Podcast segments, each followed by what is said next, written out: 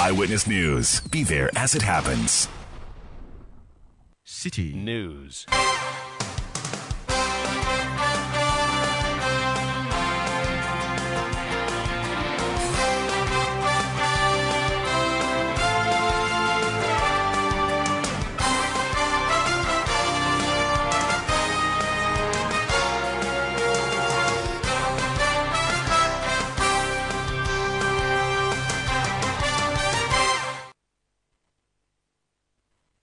It's 17:30 GMT. This is Eyewitness News on 97.3 CTFM broadcasting from Adabraka in Accra. My name is Umaru Sanda Amadu and tonight I'm here with Inosafo. and coming up over the next 90 minutes. The penchant of the first deputy speaker to overrule my rulings. It will say the least unconstitutional, illegal, and offensive. The centre seems not to be holding at the Speakership of Parliament. The cracks are deepening after Speaker Bagbin slammed his deputy Joe Osei-Owusu for overturning an earlier ruling he made. This will be the second time the Speaker is taking on his deputy. Tonight we ask Is the Speakership of the House now divided on party lines? Also coming up, University of Ghana lecturers join the UEW teachers to reject plans to suspend strike by the University Teachers Association of Ghana, UTAG.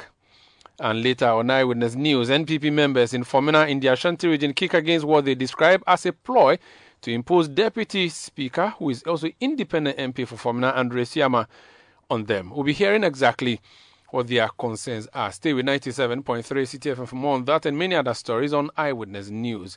And in business, Auditor General Johnson Akuamoah Asiedu charges Finance Ministry to strictly sanction individuals or institutions found culpable of misapplying or misusing public funds per its reports. That's Ellen Dapper with the latest in the world of business in the next uh, 50 minutes. Eyewitness News is live across the country on a number of affiliate stations, including Beach FM 105.5 in Takoradi. On Bono FM, uh, on Bo- in Bono region, we are on Storm 101.9 FM in Sunyani. In the Ashanti region, we are on Focus 94.3 in Kumasi. In the Volta region, this is Revival 99.3 in Tajavu. In the northern region, we are on Radio Bimbila 91.9 FM in Bimbila in the eastern part of the northern region. In the upper east, we are on Tanga Radio 93.7 in the regional capital Bolga. And in the upper west region, we are also on Tunsung 97.3 in Wa. Eyewitness News is interactive. Do join us using our various social media platforms on WhatsApp and Telegram is 0549 986 996. 0549 986 996. Send tweets using the hashtag City Newsroom. Tweet at Umaru Sanda or at City973 and the world will hear what do you think. We begin from Parliament, which has been a place and a source of news for us since the elections of 2020 were concluded. We have some new developments, some new twists, some fresh information. Eno, please tell us. The Speaker of Parliament, Alban Bagbin, has described as unconstitutional, illegal, and offensive what he calls the pension of the first Deputy Speaker to overturn his rulings. The first Deputy Speaker on Tuesday dismissed a private member's motion from the minority for a probe into COVID 19 expenditure. Expressing reservations about the incident, the Speaker urged the concerned MPs to formally challenge the ruling of the first Deputy Speaker. The first deputy speaker has taken the chair and has made a ruling which, in fact, was to overrule a position I had earlier on established before the House. In fact, the second deputy speaker was, the first deputy speaker was in my office. And what I'm telling you today, I told him before he left to the airport. The first deputy speaker has contended, and rightfully so, on several occasions that he is not the speaker. I have also on several occasions alluded to various areas of parliamentary practice where when the speaker is in the chair makes a ruling another presiding officer may not overturn that ruling my former statement on the matters arising from the budget and captured in paragraph 46 read as follows, and I quote, Honorable members, although outstanding orders are silent on this, many standing orders and rules from several sister parliaments provide persuasive rules which suggest that when deputy speakers or acting speakers are in the chair, whatever happens in the House is that officer's responsibility. And the Speaker cannot be called upon to overrule it. Similarly, the reverse is also the case. That when a Speaker is in the chair, whatever happens in the House is the Speaker's responsibility. And the Deputy Speaker or acting Speaker cannot be called upon to overrule it, unquote. That was what I read to the House that day. The penchant of the first Deputy Speaker to overrule my rulings is, to say the least, unconstitutional, illegal, and offensive. Be that as it may, I shall not be taking any steps to overrule the decision of the first deputy speaker to dismiss the motion as moved by the honorable ranking member of the finance committee. The deputy speakers and I will deliberate on how to present a more coherent and uniform structure in respect of rulings so that the House is guided at all times during deliberations. Our standing orders provide the procedure for challenging the rulings of the chair, and those aggrieved by the rulings will take the necessary steps.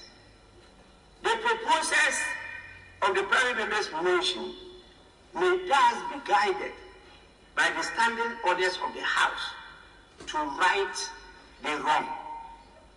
I hope this is understood. And I repeat, I hope this statement provides a much needed clarity on the matters of dispute that arose yesterday. And I hope we can forge ahead for the common good of the people who have entrusted us with leadership and a mandate to better their lives. The standing orders will guide those who brought the motion, and the property will be done for the House to consider the motion. The Speaker also threatened to cause the Marshal to throw out persons who disrupt proceedings in the House. You are all mature adults. What I'm talking about is still happening. The Marshal Department, get ready. I'll be compelled to get the Marshal to get people arrested and sent out. You are saying, hey, Parliament is not a place for joking. It's a place for business, serious national business. The parliament we are in has never been in Ghana, even Gold Coast. This is a different type of parliament. We must be prepared to change, to accept the decision of the people, and work together. You make me sick. You shut up? You rule out of order in the House. You heard the Speaker of Parliament, Alban Bagbin. Very unusual words, words that sound as if he is very unhappy, if not angry. Let's speak to someone who knows him well, uh, someone who's been a member of the House of Parliament, someone who's been in senior position in the House of Parliament, someone who has been a minister, someone who has been a teacher and a lawyer. He represented the people of Tamale Central until he decided he would go no more. Alhaji Inusah Fuseini, you're welcome to Eyewitness News. Uh, thank you, Umar Han. How are you? I'm, I'm doing well. Those words we've just heard from Speaker Bagbin are not words we usually hear from him. What's what, what's your thinking? What's happening in the in the chamber? Umbrage, umbrage. Ex- Serious annoyance. Hmm. Uh, In fact, he was just livid. And if I may add, I also worked with Bagbin in the Law Trust chambers before I went to Parliament. Oh, so you know him? Is he someone who would usually use these kind of words? No, no, no, no, no, no. I mean, he, clearly you, you, can see that his Bagbin is terribly annoyed and and uh, trying to to restrain himself uh, in the choice of his words. But clearly, uh, in the choice of the words, you can still see evidence of the annoyance, of the unacceptability of the conduct of the first deputy speaker. Is this justified, the, the anger? It's justified, it's justified. Why, no why would you say that? I can, I can understand the basis for the first deputy speaker always seeking to set himself against the, the Speaker of Parliament. Unless, of course, uh, he's thinking that he ought to have been the speaker and not Bagbin. Or maybe he's playing a game. I simply cannot tell. Because Bagbin is the Speaker of Parliament, elected pursuant to the Constitution and the standing orders of Parliament. The you... first time we saw that he had uh, reversed the decision of the Speaker and actually said that the Speaker had acted in error uh, was when the uh, Speaker uh, presided over the Parliament that has been that has been left with a one-sided house by the walkout of the NPP uh, when the budget was being considered. The budget was subsequently rejected, and a ruling made on that by the Speaker. The Speaker travelled the next day or next two days, or the, the next sitting day after the decision the first deputy speaker not only set aside that decision, but also said that Bagbin, the speaker, had acted in error. So he was sitting in judgment over decisions of the speaker, and that is not by the standing orders of the House. And it's the same thing that happened last night, um, saying that the the motion should not even have been admitted by the speaker in the first again, place. Again, so so so procedural matters are procedural matters. Now the, issue is when when Joe sits and speaks the way he speaks, he's speaking with the authority of the Speaker of Parliament, albeit acting, and he has capacity to run the House the way he deems fit. No. He has the capacity to run the House, but consistency in Parliament is as important in its ruling as it is in its in its practice. And so you require certainty in Parliament. Now, so a speaker as, uh, admits a motion. That's the exercise of a discretion. That's a judgment of the speaker. And in the next available opportunity that the first deputy speaker has, he questions the judgment of the speaker and the exercise of that discretion that doesn't introduce certainty and uh, predictability in, in Parliament. That doesn't consolidate our democratic and parliamentary practice. It introduces confusion into that practice, and that is not good for our democracy and parliamentary practice. Is is a deputy speaker a deputy to the speaker, i.e., is a deputy speaker subservient to the main speaker? The deputy deputy speaker, parliament, from amongst themselves, assist in the performance of the, his duties. But the standing orders of parliament, I think, or the six of the standing orders of parliament, defines the speaker to include the deputy speakers and any person presiding. Now, so, if one speaker decides something and another comes that this was wrong, clearly he can make that determination, can't he? Yes. So, so, so first, let's unpack. The first thing for us to understand is that a speaker is an empire. Bagbin speaker, Bagbin is an empire. Any time that the first deputy speaker or the second deputy speaker or any person presiding takes the chair, that person becomes a presiding member. But for the purposes of parliament, we call them speakers. Now, the speaker is not to partake in debate. So when you sit in the chair, you don't take part in the debate. You serve as an umpire. So you listen to both sides and put the question, then uses your judgment, if it is a voice vote, to determine which side has carried the, the day in that debate. In this particular case, the member, a member, and I understand is a, is a group of, of MPs who came together and filed a motion pursuant to Order 191 to uh, set up an ad hoc committee to investigate a matter of public importance. The motion was admitted. Now, if the motion is admitted and tabled, you have to debate the motion. You have to debate the motion. I mean, the fact that you, someone raises a preliminary objection does not obviate from the requirement of a debate of the motion. You have to debate the motion because it's part of the uh, business of the day. So when you when the motion is debated, the question is then put to members because the speaker is an umpire. It's a referee. So the question is then put to members whether or not they support the establishment of an ad hoc committee to investigate that matter contained in the motion. The yes, if they have the vote, eh, an ad hoc committee will be set up. The nay, if they have the vote, an ad hoc committee would not be set up. And the matter is ended. That's the consensus that we have agreed that matters of this nature must be must be resolved by debate in Parliament.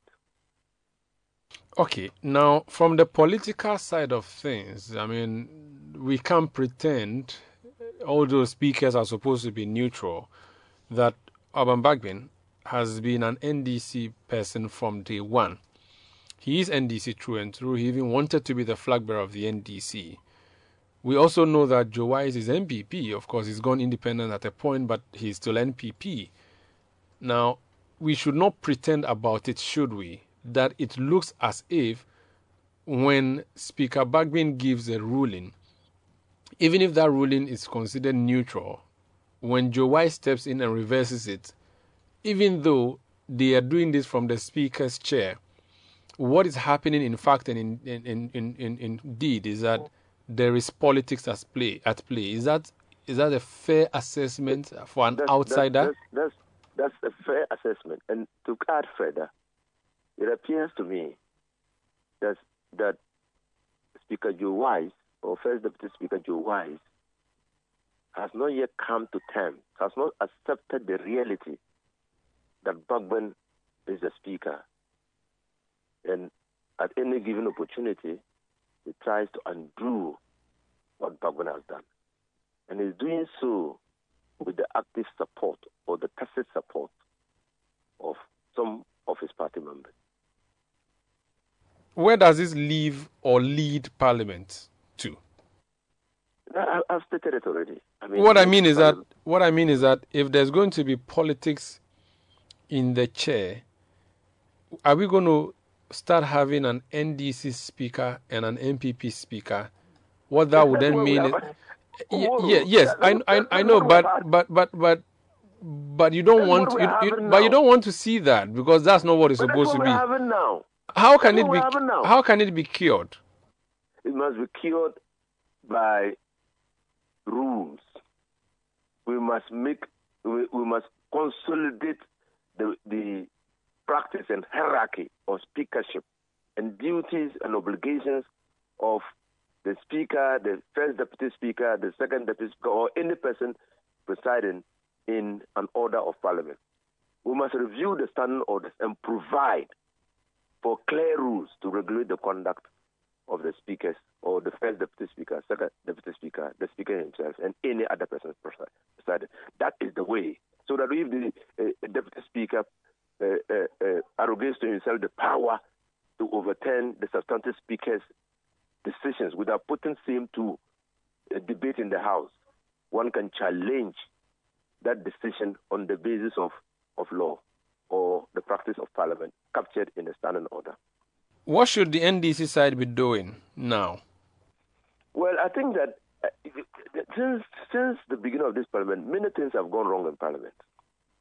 Many things, many things, and I'm, I'm beginning to get worried because you see, when the NPP had opportunity to go to parliament and try to reverse the the decision of the of parliament taking the previous at the previous sitting when Bagbin was sitting, they invoked Order 52 to bring a matter of national importance. But that was a decision of a speaker. And there's a specific order that deals with that. And you have heard Bagbin refer to the, that order, even though he didn't mention that order by name. He said that that decision of the speaker can be challenged by procedure of the House. Now, because that that procedure was bastardized in the attempt to overturn his decision, I do not know what will happen next because it introduces some confusion in the in the practice and procedures in Parliament. You call that when the next day after the NPP purportedly reversed the decision, the minority leader also invoked Order 52. That, that is slowly becoming a practice of Parliament to challenge the decision of the previous day.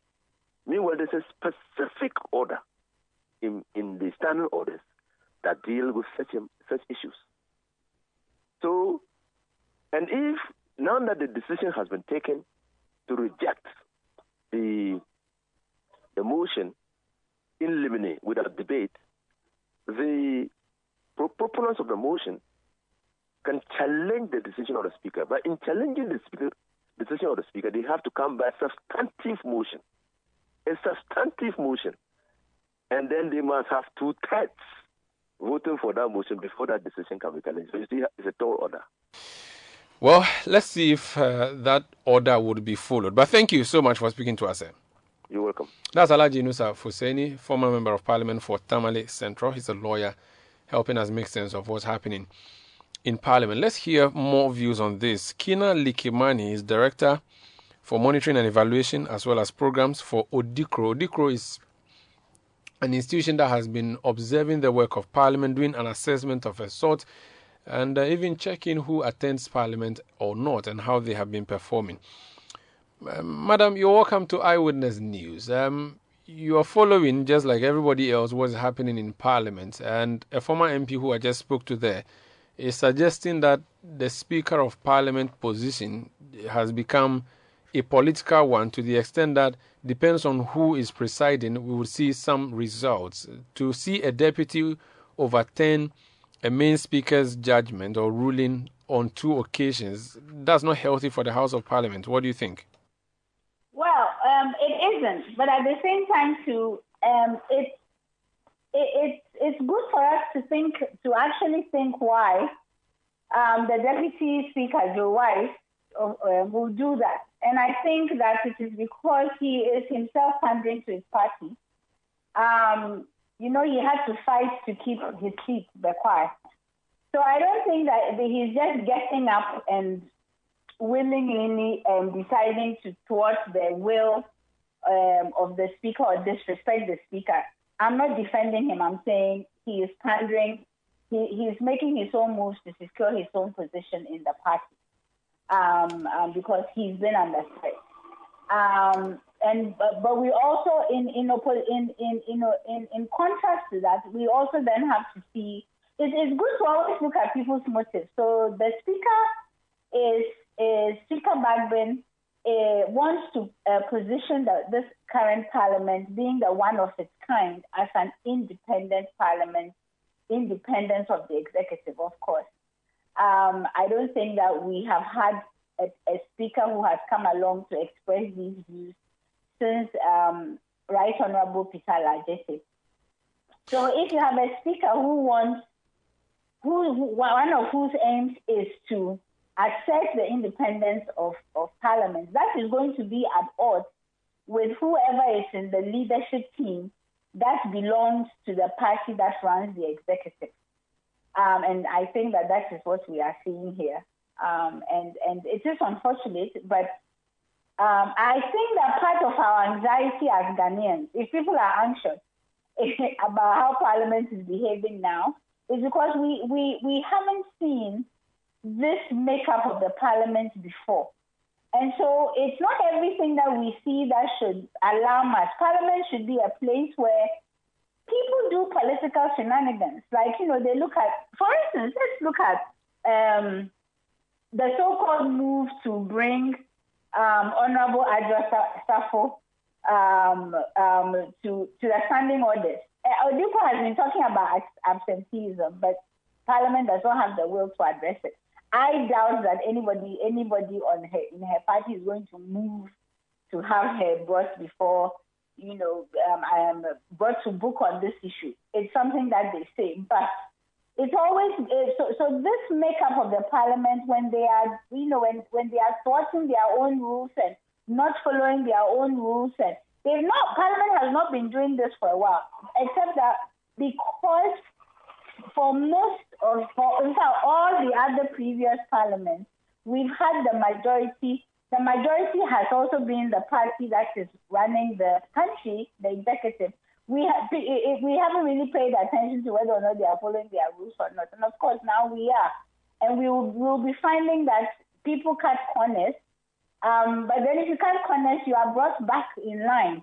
I don't think I am always at pains to uh, uh, say that nothing that is happening should alarm us. It is new. We are not used to a contentious parliament. You know, people always say, oh, but they should work together. In other countries, this is normal. Um, um, that they may not necessarily want to work together when we have a hung parliament.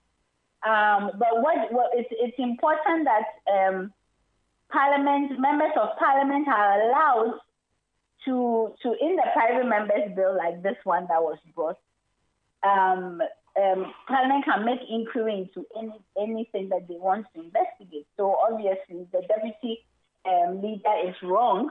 The deputy speaker is wrong in having disregarded um, the, the speaker's uh, opinion on the matter once the speaker got up. So this is going to be happening, but you know that's that that's my take on it. It makes for very interesting observation. I think maybe the second time we have a hung parliament, we'll all be used to it. They'll be used to it but you know, um, you have a speaker who wants to lead the parliament in one direction very clearly, and then you have a deputy speaker who has his own agenda with, within his party.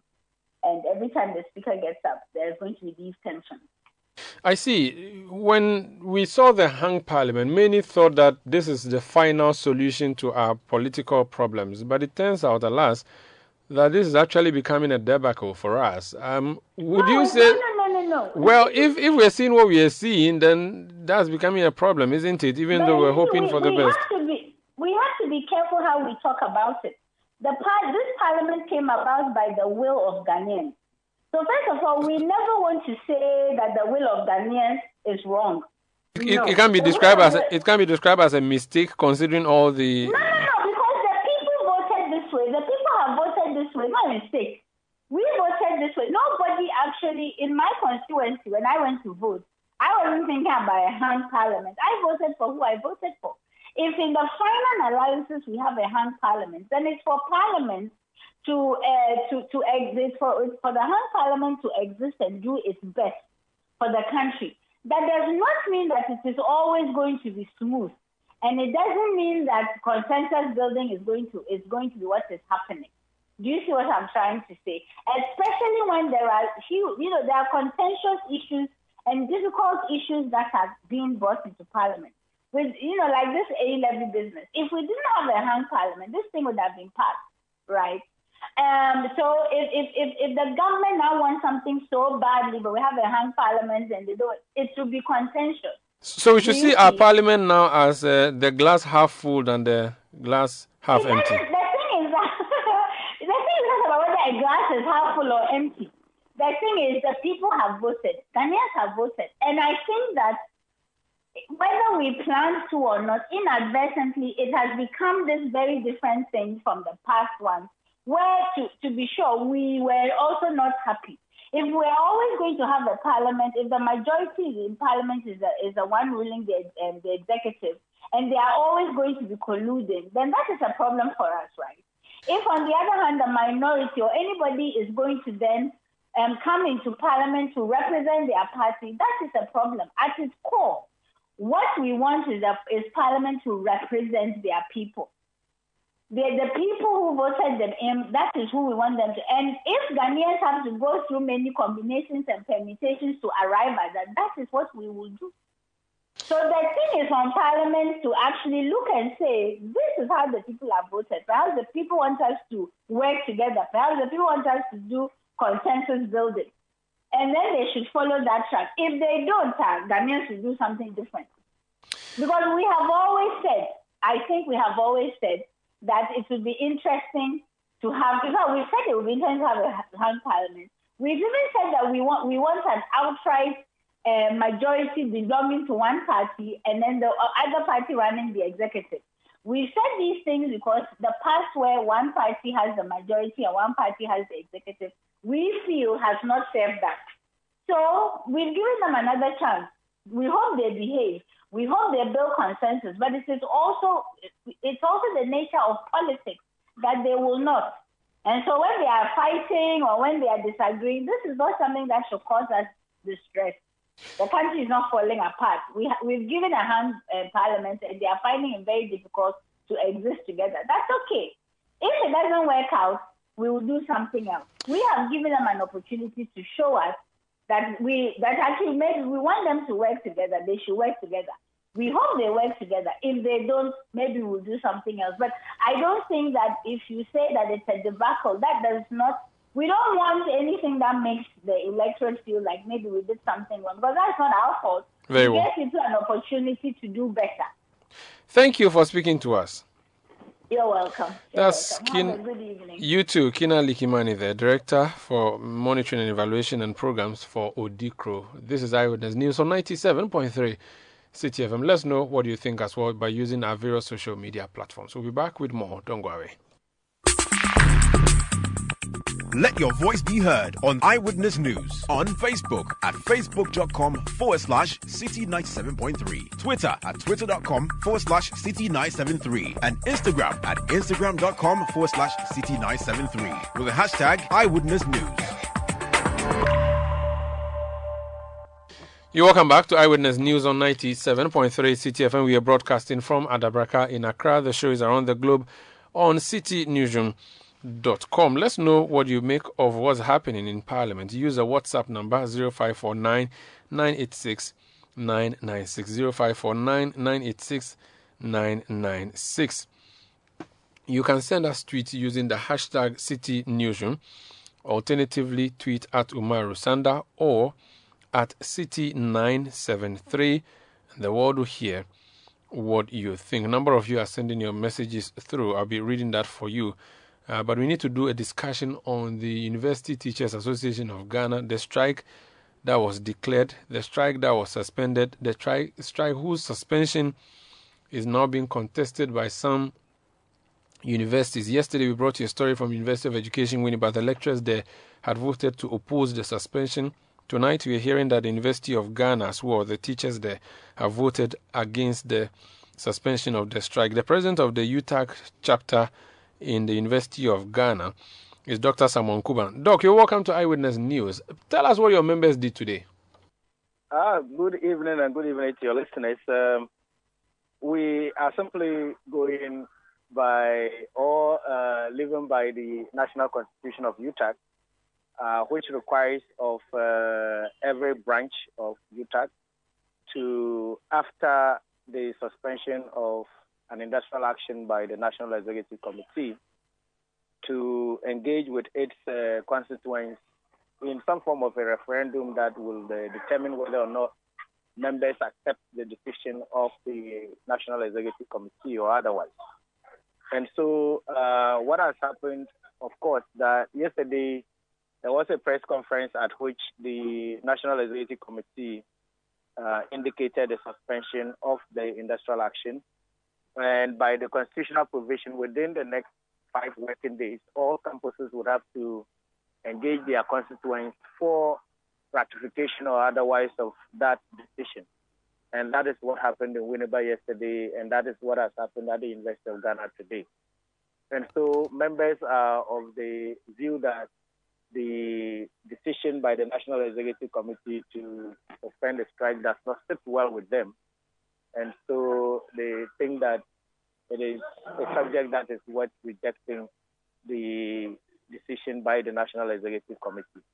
But this is just so, two universities so far, UEW and yourselves. Um, exactly. So, so what are, we are not saying that what has happened is indicative that the uh, strike will not be suspended or stays. Uh, so the strike still stays suspended until all 15 campuses within the next five days have made decisions.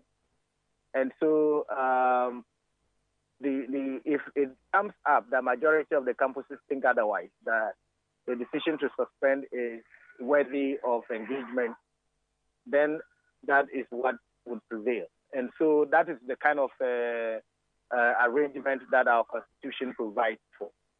Uh, so until all 15 campuses have made their determination, which have to happen within the next uh, four days because today is already uh, exhausted, we cannot say that the strike has been suspended or has not been suspended on the basis of membership support.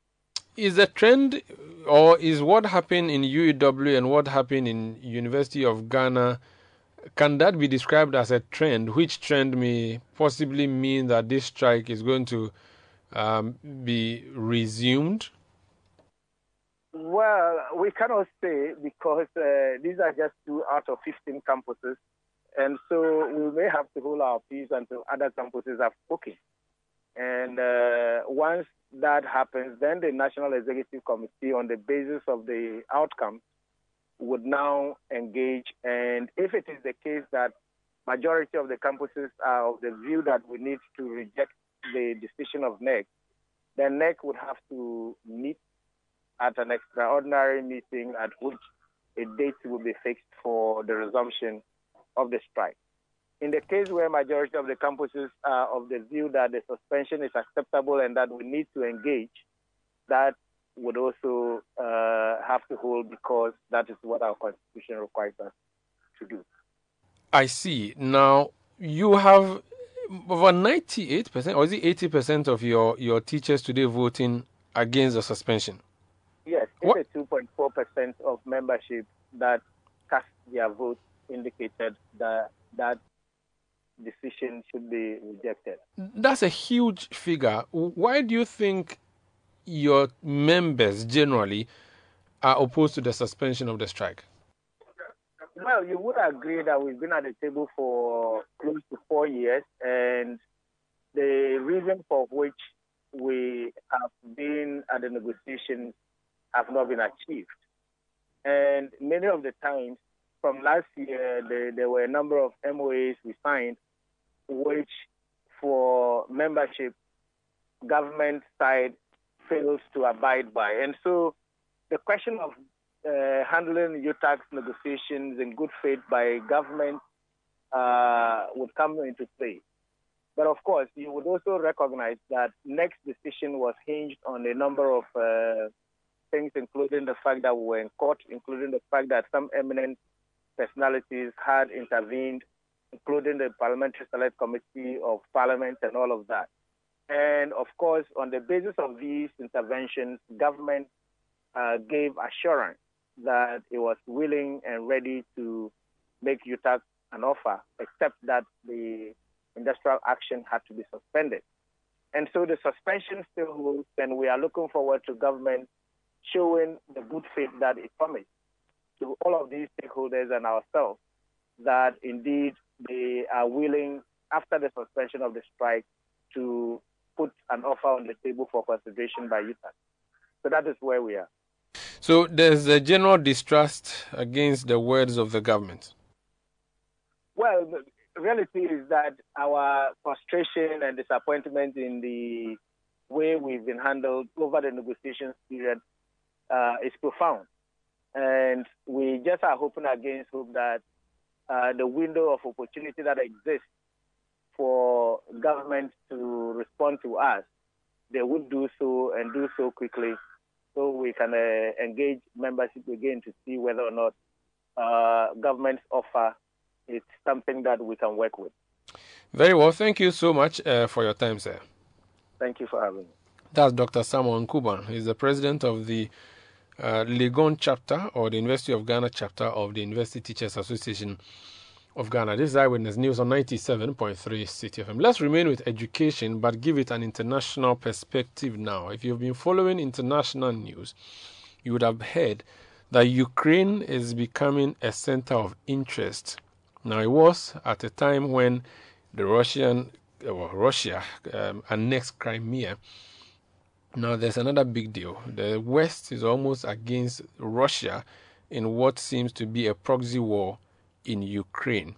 Now, when there's war, you know the consequence people will be displaced, people will be suffering. Now, if there are foreigners in that country, it makes it even worse. Ghanaian students are studying in Ukraine, and this has become a source of worry for the National Union of Ghana Students. There's a statement that has been issued on the Russian Ukraine territorial conflict, and they talk about safeguard of Ghanaian students studying in Ukraine and Russia. This statement is signed by the NUGS president, Yiadom Boakye Emmanuel, signed by the NUGS general secretary, Julius Kwame Anthony, as well as the NUGS secretary for international relations, Pius Theophilus Beidu, who's actually joined me on the line now. Mr. Beidu, you're welcome to Eyewitness News. Now, what are Ghanaian students in Ukraine telling you, and how huge is the number? Okay. Thank you very much, um, Maru. Thank you for having me. Um, it's it's actually a, a, big deal. It's, it's something which is a, a, cause of worry for us because Ghanaian students are, are actually a lot. They, we have students who are reading course like uh, medicine and so on and so forth. So um, we had a distress call from executive, our counter, sorry, our co-executives from the National Union of Ghana Students Ukraine chapter that is the general secretary and then the director of integration. They touched base with us. They're actually in the country because they told us that um, there is tension, there's uproar because of you know deterioration in the Russian and Ukraine um, and, you know relations. So they told us that there are actually a lot of Ghanaian students who are studying in universities like University of Donetsk and other universities at the eastern side of Ukraine, where the issue is, is bubbling up. So that is what motivated us to issue that statement calling on government to proactive and to help us. Now, are they saying that they're currently uh, facing any threat or they're just worried for what will happen when things escalate? Well, currently, um, there is no direct threat as we know that um, things hasn't really escalated. But um, they are just worried that looking at how each and every day um, the issues keep on boiling up. They are just worried that one day they will be there and then um, Ukraine, Eastern Ukraine will be invaded by Russia and they will find themselves wanting. So they are actually being proactive here. And we as National Union of Ghana students, we are calling on government to also be, be proactive and, you know, treat it as a matter of urgency because there's a classical example that happened two years ago with the COVID-19 issue where we had a lot of Ghanaian students um, studying in China. My general secretary, Julius Kwame Anthony, was doing his year abroad in China by then. And he got stuck in China because of lockdown and the COVID was spreading and all that. But government made a very swift intervention and, you know, um, chartered the Ghanaian students back to Ghana, quarantined them for two weeks. Um, it was an all-paid, uh, you know, action by, by, by the Ghanaian government. And um, this is what we are also, you know, calling for now in, in this time because we don't want a situation where um, the students would be stranded just like it was about to happen in China. So that's why we are making that urgent call to government. Okay, have you made any direct call to the Ministry for Foreign Affairs or the Ministry of Education in Ghana or anybody who may be of yes, um, importance in this issue? That is very true. Uh, because looks, I mean, we are included by education and looking at the issue it has an international dimension. We've sent our statement to the Ministry of Foreign Affairs, and we have also sent our statement to the Ministry of Education. Um, we've not had feedback yet, but we will certainly follow up willing tomorrow because we don't want an issue where things will escalate and then the students will be stranded. Thank you so much for speaking to us. Thank you so much, Omar. That's Pius Theophilus Beidu, his NUG Secretary for International Relations. This is Eyewitness News on 97.3 Citi FM. And will give us some of the reactions coming through on WhatsApp. Adam in Bolga, he says Joe Wise is just being disrespectful, and he's talking to our earlier story. He says uh, he's being disrespect, disrespectful and petty. How would it look like if Bawumia comes to undo the de- decisions of Nana Addo in his absence? Uh, he shouldn't allow too much politics to destroy him. Umar Tiani from Wahi says the first deputy speaker's actions against the speaker is nothing but disrespect and partisan. Zalix Duane in London says, I agree with the speaker. What Joe Wise is doing is egregious and unacceptable. Becken Thomas inside Daboya in the Savannah region, he says our big men in parliament should start using the laws made by themselves and stop this kind of conflicting practices. Abiola in Tamale says the first deputy speaker has no right whatsoever to overturn the or overrule the ruling of the substantive speaker. Jones Aduboy in La. He says, Good evening. Uh, the conduct of the first deputy speaker shows a gross disrespect to the Speaker of Parliament. The days of minority will have their say, but majority will have their way, uh, is long gone. Alex Kofi in Adenta. He says, I am actually struggling to understand why the deputy speaker said he is not a speaker but can overturn the decision of the main speaker. I need education on this. Ghanaian citizen in North Day, he says the speaker should avoid his decisions uh, being overturned by staying in the country for his medical attention and save us some money. You can send your message as well 0549 or go on Twitter and drop your message there using the hashtag Citi Newsroom. Now, if someone is shot at, they go to the courts to seek um, well, justice. But when the gunshot is coming from the courts, that becomes a different problem on itself. And uh, if you look at lots of publications today, they focus on a gunshot in the courts in Accra. What exactly is the story? Sixtus Dong Ullo is our court correspondent. Sixtus, you're welcome. Hope you're safe. I am safe. Okay, what happened? Well, luckily for me, I wasn't in the particular courtroom. I, mm. I was in another courtroom, uh, Financial and Economic Court 2, where the case of a former uh, MASLOC chief executive, Madame Tamakloe, is being heard. Okay. And this particular incident happened in Criminal Court 5, which is on the fourth floor and so the court I was in is is on the second floor, and the gunshots were heard around eleven between eleven and twelve o'clock in the morning. Gunshots, gunshot, not, not one. Gunshots. Okay. Yes. So the the the story is that an a, a prison officer who had escorted uh, prisoners to the court for their hearing well, later been described as accidentally discharged his uh, gun and the, the bullet got his foot.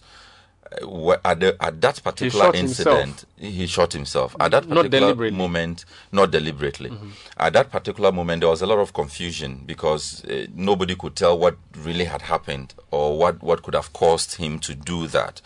And so he was immediately rushed to the, the, the, the clinic which is on the ground floor.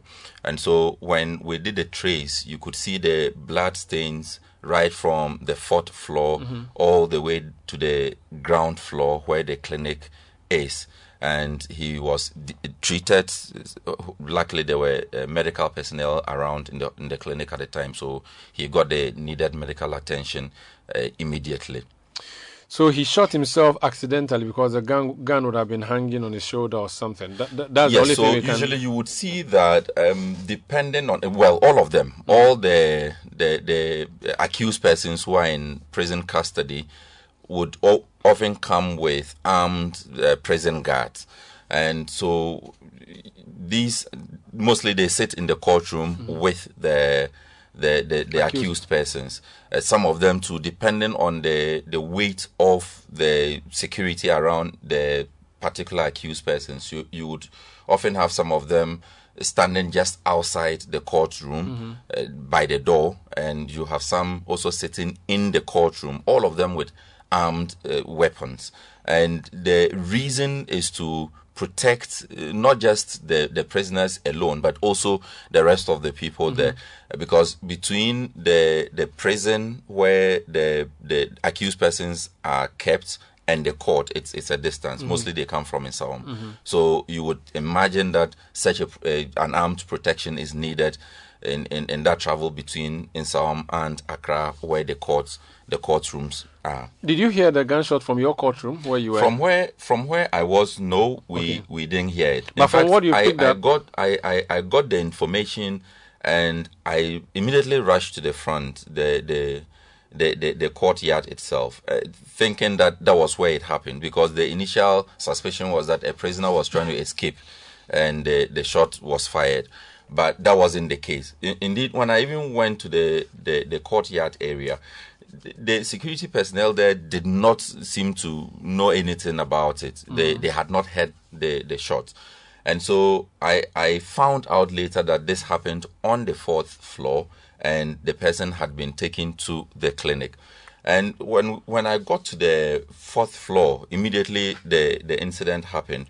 The area had to be cordoned off and you had the, the, the, the court officials, you know, trying to redirect uh, people, lawyers, and uh, people looking for courtrooms, their mm-hmm. their respective courtrooms, to a waiting area, uh, whilst waiting for uh, an investigative team from the ministry's police station. That took um, some minutes, some 20 minutes or so, mm. uh, until the team arrived, and the team was immediately ushered to the clinic where the young man was was being treated. There and were journalists in the courtroom, I presume. Did they say anything to you? Did they tell you what the mood was, the atmosphere like when the gun went off? Well, at the time it happened, it was just uh, two of us following the uh, Madame Tamakloe case. Mm. We were the only two journalists in the court at that at the time that okay. it happened. Okay. And so the rest of the journalists probably heard on air and, and followed up to see what. So what anything you pick from there would be from eyewitnesses. Yes. Do we know everything was from eyewitnesses? So the prisoners are. are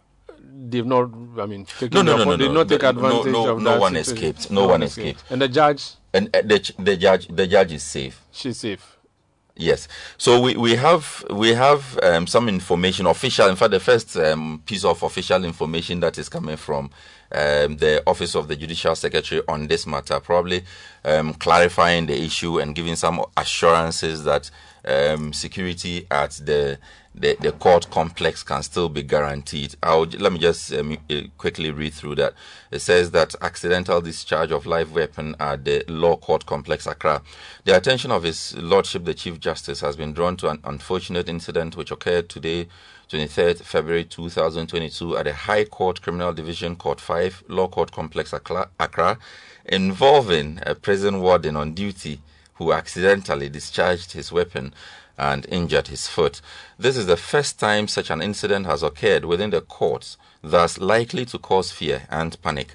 However, the general public is hereby informed that it, thorough investigations are underway while security measures are being put in place to avoid a recurrence. Management of the Judicial Service therefore wishes to assure all stakeholders and the general public of their safety in and around the court. And this is signed by Justice Cynthia Pamela Addo, Judicial Secretary.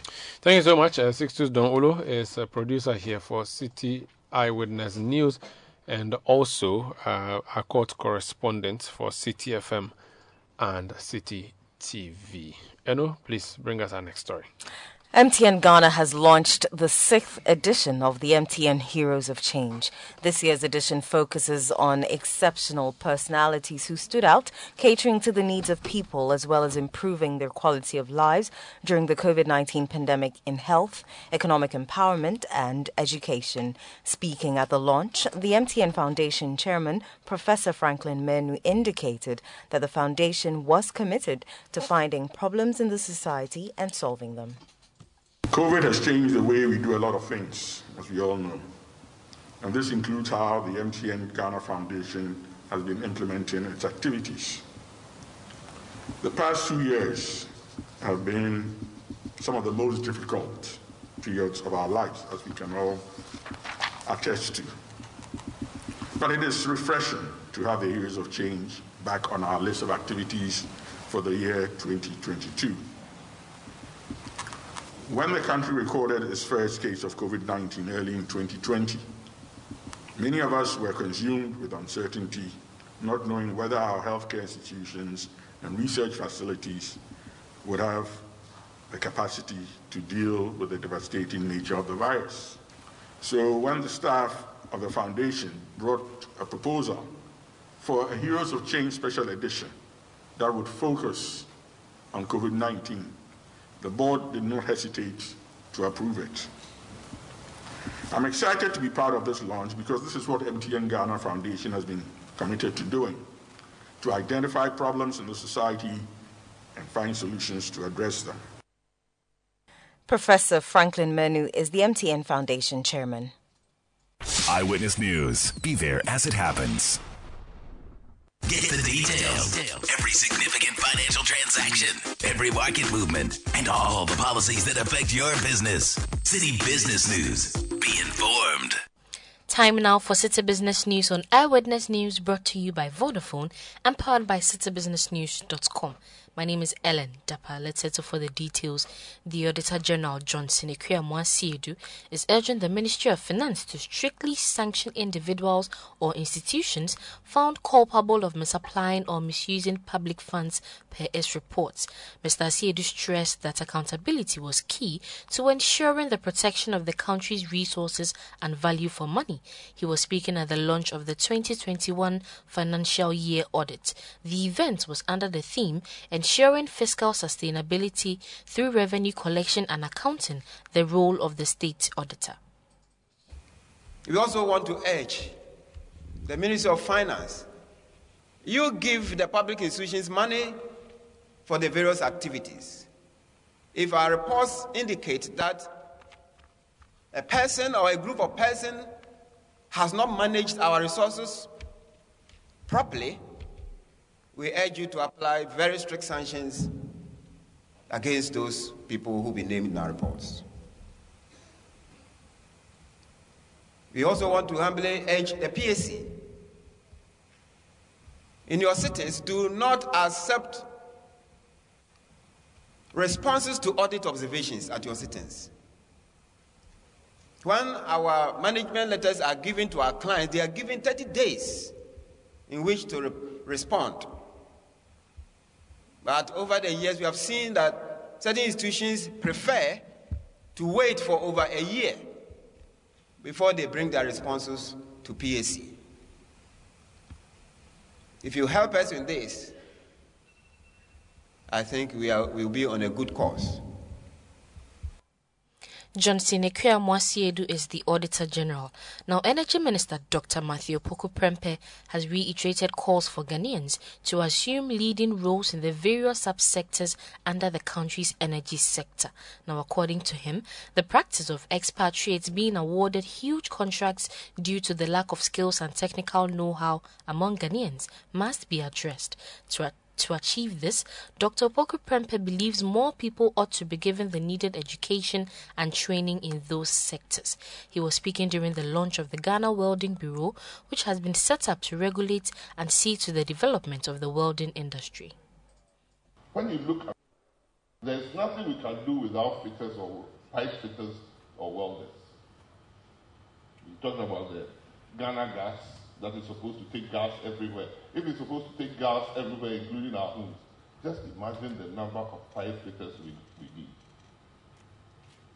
If we talk about Tema Dry Dock, my, my colleague and my very, very close friend, Minister for Transport, uh, we're going for some money for something. He said, Kofi, Tema Dry Dock, don't forget to. He's busy pursuing the agenda if we have dry dock working, all these FPSOs can even be built in Ghana. That is taking commanding height of your economy. The people who will come from Malaysia or Philippines to lead the pipes, they will take the money and they will take the talent and the skills back home. And they will earn part part salary. But for Ghanaians to enjoy what we call our oil fund, especially now that we are in an energy transition before we have even begun enjoying our oil fund, there's imperative that we, we in government do everything to have as many Ghanaians trained as possible. for the benefit of Ghana. That was the Energy Minister, Dr. Matthew Opoku Prempeh speaking. Away from that, the Rice Millers Association of Ghana has described government's new directive to adjust the benchmark value policy to 30% discount for all goods and 10% for vehicles as a political move which goes against the country's industrialization agenda. Now, the association had long advocated for a reversal of the discounts as they argued that the implementation of the 50% benchmark policy over the last last two years has led to the shutdown of a number of local rice mills. They have also warned that the continuous implementation of the policy will render about 100,000 workers in the rice value chain jobless if not reversed. The convener of the group, Yaw Edupoku, stressed that its members will continue to do all they can to salvage the local rice industry. The country needs this kind of attitude where that $1 billion worth of rice that is imported into the country should shift to the local economy. That will immediately put about 7 to 8 billion cedis into the Ghana economy. And it will go all the way from the farmer and through transport to the distributor at Okaishie. Just imagine it. And then the pride of eating your own made in Ghana rice, a variety that had been improved upon by the academicians. And so doing that, you create more researchers. As you create more commercial farmers, as you create more logistics, as you let the consumer feel proud eating what is made in Ghana. This is what we are trying to do. The association is writing a statement. In fact, we are writing a statement that we will bring out. We are not in any uh, opposition to government. We are not trying to uh, uh, um, fight the government. We are simply telling the government that it is not a good policy. Scrap it. The bottom line is scrap it. Now the government needs revenue. That revenue the government is giving away. Scrap it. That is the statement I hope will put out there. That was the convener of the Rice Millers Association of Ghana, Yao Edupoku. Meanwhile, the president of the Association of Ghana Industries, Dr. Humphrey Ayim Darke, has noted that more discussions with government and members of its out of the association will take place on the rate to put out ways to see the way forward. Well, government has tabled this for consideration. Uh, we are engaging government in further discussion. The essence is that this is a scientific uh, analysis in terms of data. We requested, we, we are engaging government to establish the basis, given that if, we, if the actual figure was a 50% reduction and our government proposes a 30% reduction, we need to stimulate this 30% reduction within our cost structure to determine whether it is competitive. So we are engagement, engaging government in this discussion. We pray by close of week we should come to uh, an amicable understanding and then proceed with the, uh, the operation as government has proposed. We have up to Thursday to finalize this engagement. So the discussion is going on because I told you government has proposed it. It needs to be stimulated within the various cost structure of the various sectors in the in our in, in our domain. That is when you know whether the figures coming out are sustainable. That was the president of the Association of Ghana Industries, Dr. Humphrey Ayim Darke. And that will be all for Citi Business News on Eyewitness News. It was brought to you by Vodafone and powered by your most comprehensive business news website, citibusinessnews.com. My name is Ellen Dapper. Up next is Points Blank. Eyewitness News. Be there as it happens.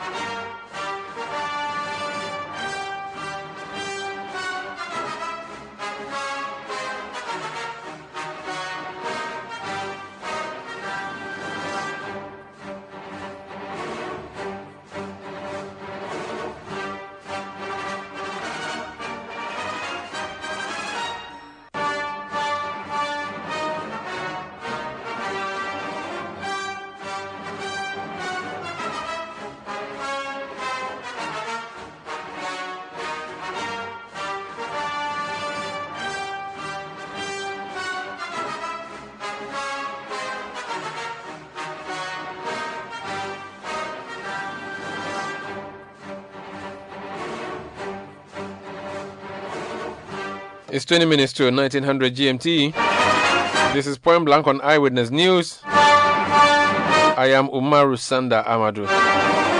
On Point Blank tonight, we are going to the NPP internal elections at the local level. We have um, two constituencies in focus tonight Wa Central in the Upper West region and Fomena in the Ashanti region. In Wa Central, we are hearing of an attack on some party supporters. And in the Ashanti region, Fomena, we are hearing of a planned imposition of a candidate or candidates on the party.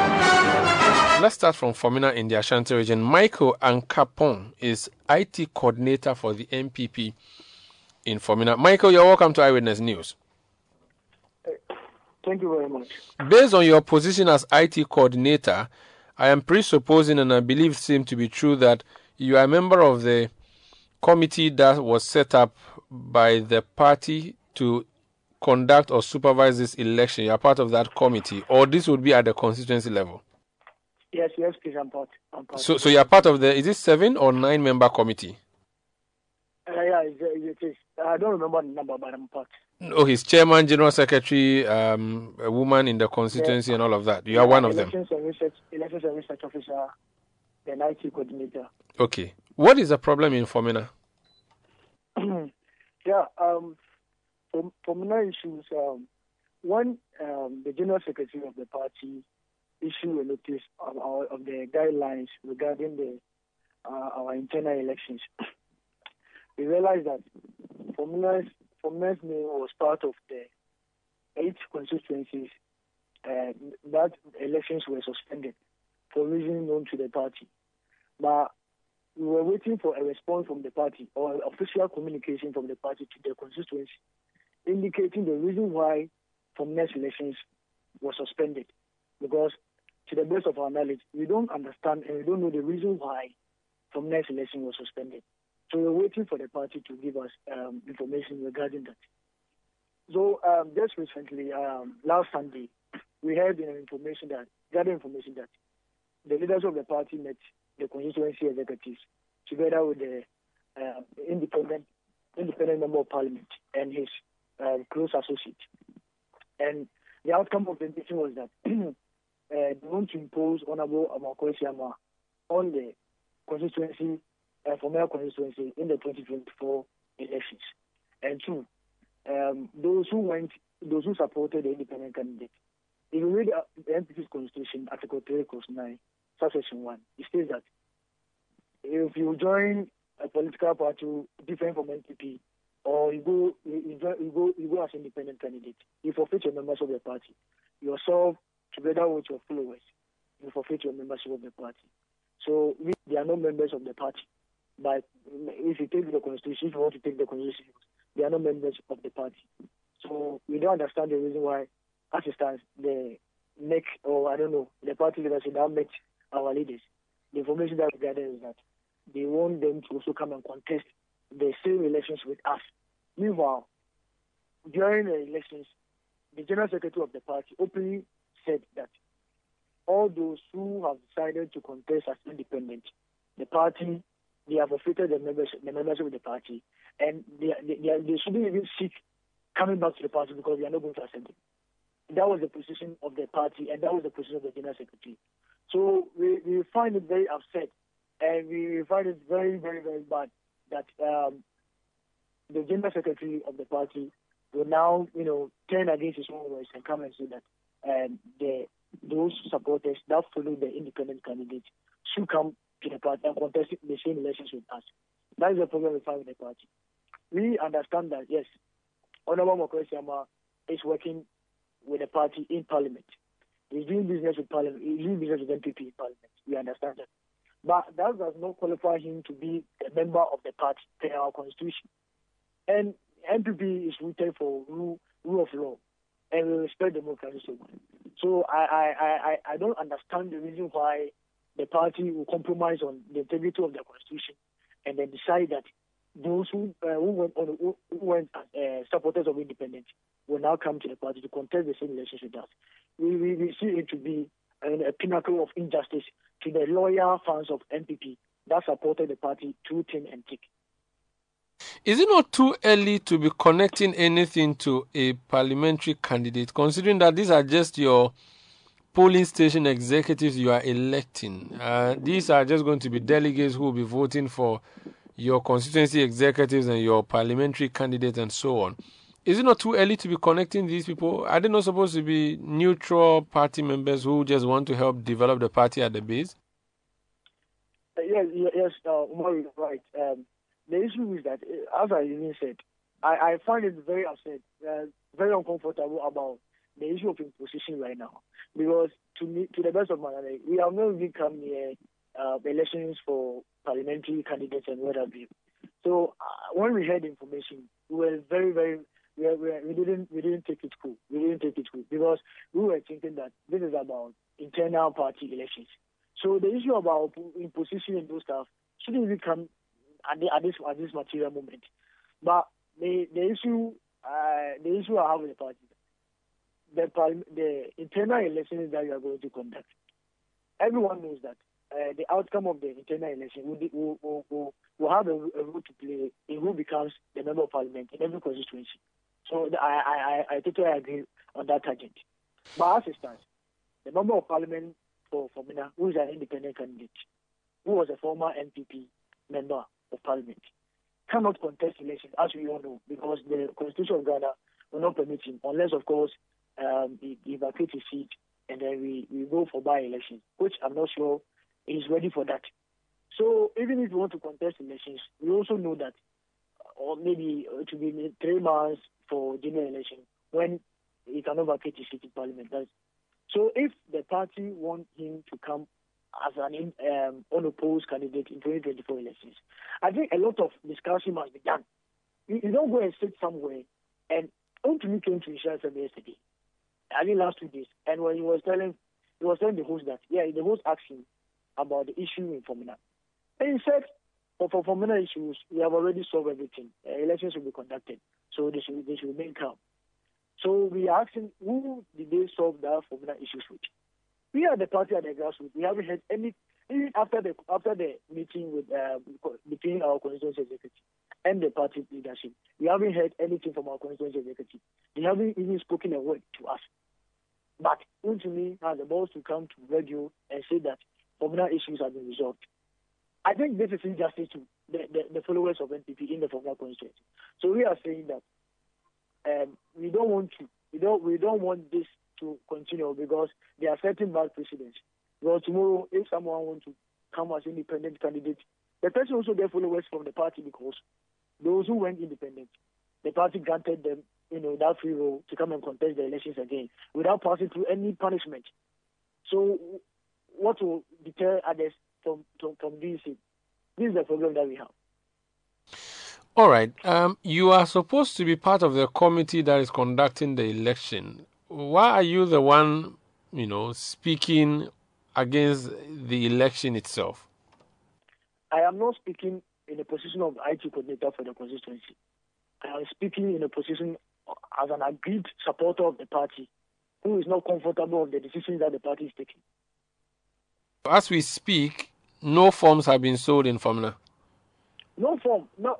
Recently, the chairman of the party came to um, all the constituencies in Adansi. If I say Adansi, it's about Obuasi, New Edubiase, Fomena, those environs.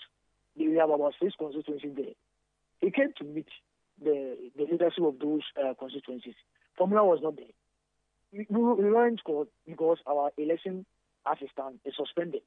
So it, the, the only five um, constituencies were called for the meeting. And as it stands, we don't know anything anything about internal elections. There's no communication, nothing. So that, that is what we find it very, very, very, very, very absurd. What are you going to do beyond this uh, media interview you've granted? Okay, um, we even added in the um, write-up that we are giving them one week ultimatum. After one week, we want to um, we want our issues to be resolved. One, we want official communication from the National Executive Committee explaining to us the reason why Fomenas elections has been suspended. That is one. And then two, we want official communication from the National Executive Committee. Should come and explain to us the purported decision of imposing Honorable Amoako Asiamah uh, to the uh, for the Fomena constituency election, come 2024 election. And the third one is that they should come and explain to us from National Executive Committee the reason why members of the independent candidate who by constitution has forfeited their have forfeited their membership with the party have now been granted uh, approval to come and contest our internal elections. We, we, we want answers. Uh, we want answers from these uh, three questions by one time. If you are not able to uh, get any any information or any communication from the party within this stipulated period, we are going on demonstration. The Fomena MP is doing a very good job for you. If it wasn't for him, you would have been in hot waters in Parliament. Should you not be appreciating and celebrating him for even thinking of coming back to your party or even uh, the plan to bring him back to your party? Should you not be the one begging him to be back? Why are you kicking against him when he is doing all the work for you? He is your savior in this parliament, you know? Yeah, uh, you are right. There's no denying fact that um, Honorable Makosiama isn't helping NPP in parliament. It is true. But I want to tell you that uh, the help is mutual. It's a, it's a mutual benefit. Honorable Makwesiama is helping NPP, that is true. But NPP is also helping Honorable Makwesiama in a sense that, yes, it is because of him that we are majority group in parliament. But when he was campaigning during the election 2020, he told his people, I don't maybe you are even aware of it, he told his people that they should vote for him when, when he wins the election, when he wins the election, he will join NPP group in parliament. That is what he said to the to the to the people. Everyone knows that Fomena, by you know history, is a pure NPP uh, NPP seat. So majority of the vote that he got are the vote from the NPP, uh, let me say NPP voters. So going to parliament, knowing very well that the majority of the vote that he got are from NPP, there's no way a Sema would, a would join NDC in parliament. And that is and two, and two, when he, when he went to parliament, again, NPP. Uh, hello. Yeah, Yes. Yeah, uh, that's the issue I was talking about. Very well. Let, let, let, let's yeah. let's leave it. Let's leave it for you. I think you you've you've made uh, your case. Uh, we'll be following up to see if the party listens to you. Thank you for speaking to us. Thank you very much. That's Michael Ankapong. He is the IT coordinator for the NPP in the Fomena constituency. They say that Andrew Asiamah, the current MP who is independent, is being uh, forced on them, and they do not agree with that. Let's go to the Upper West Regional Capital, Wa. We are told that the NPP parliamentary candidate for the last election was attacked, she and some party supporters. Mohammed Abdul Sakir is Deputy Nasara Coordinator for the NPP in Wa Central. He was assaulted with the PA of the 2020 NPP parliamentary candidate Abdullah Begla. That's what we are told. Mr. Sakir, you're welcome to Eyewitness News. What happened to you and your friends? Uh, good evening, my brother, and good evening to our listeners.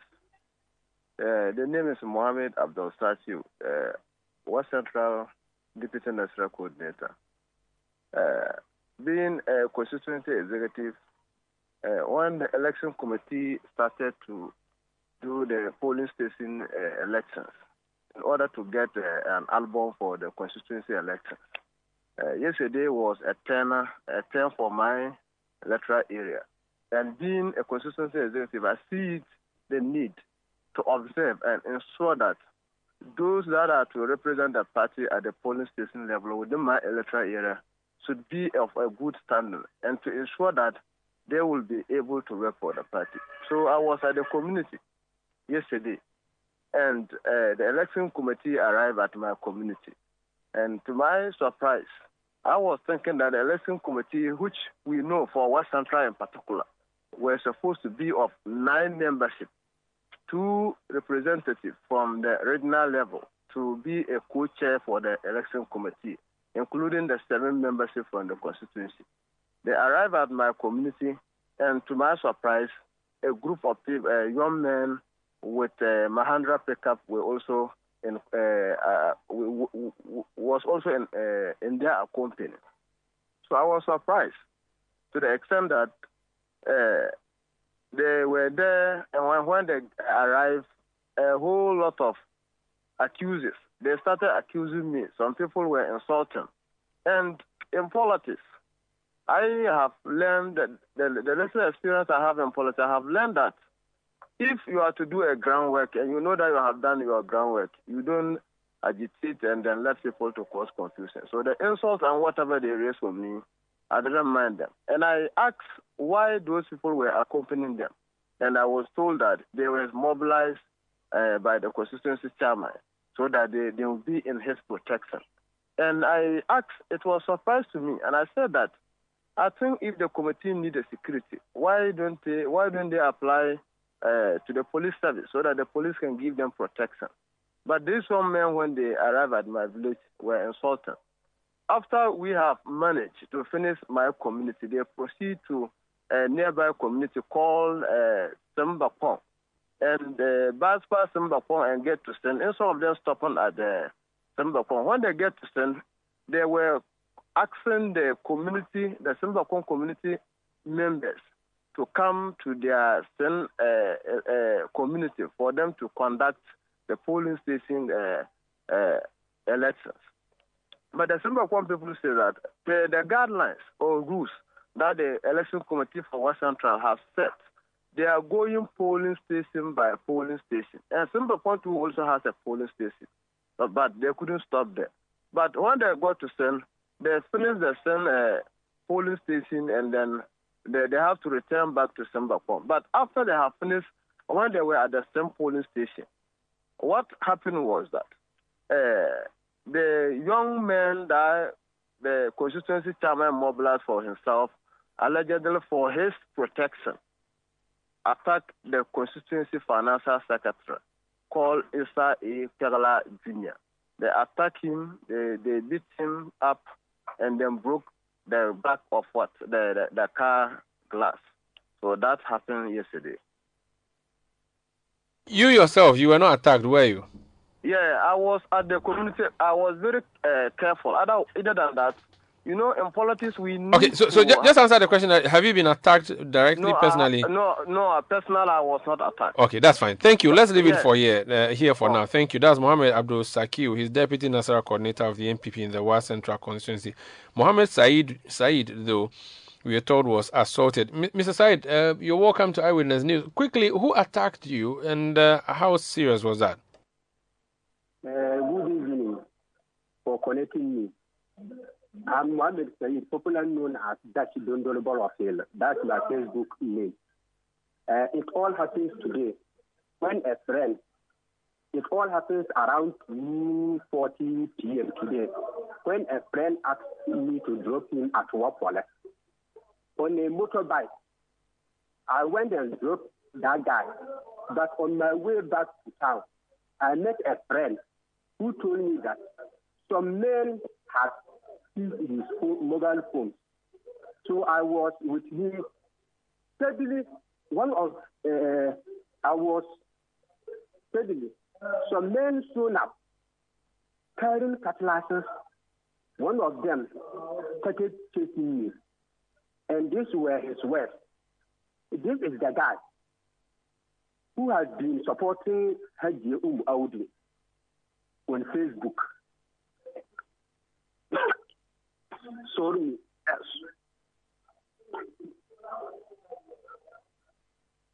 Hello?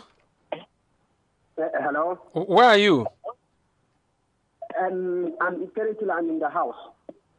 Okay. Were you were you injured? No, please. This, Have this, you reported this to the police? What the assault on you?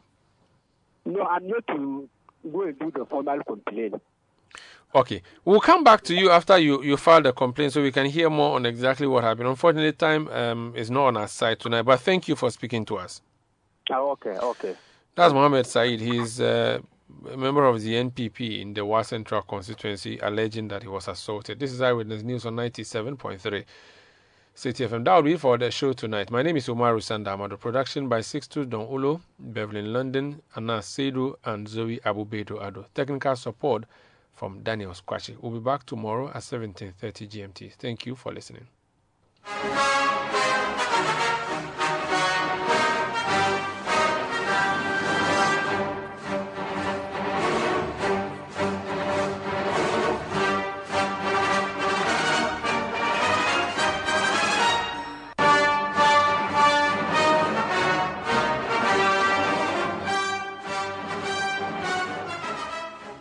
Citi News.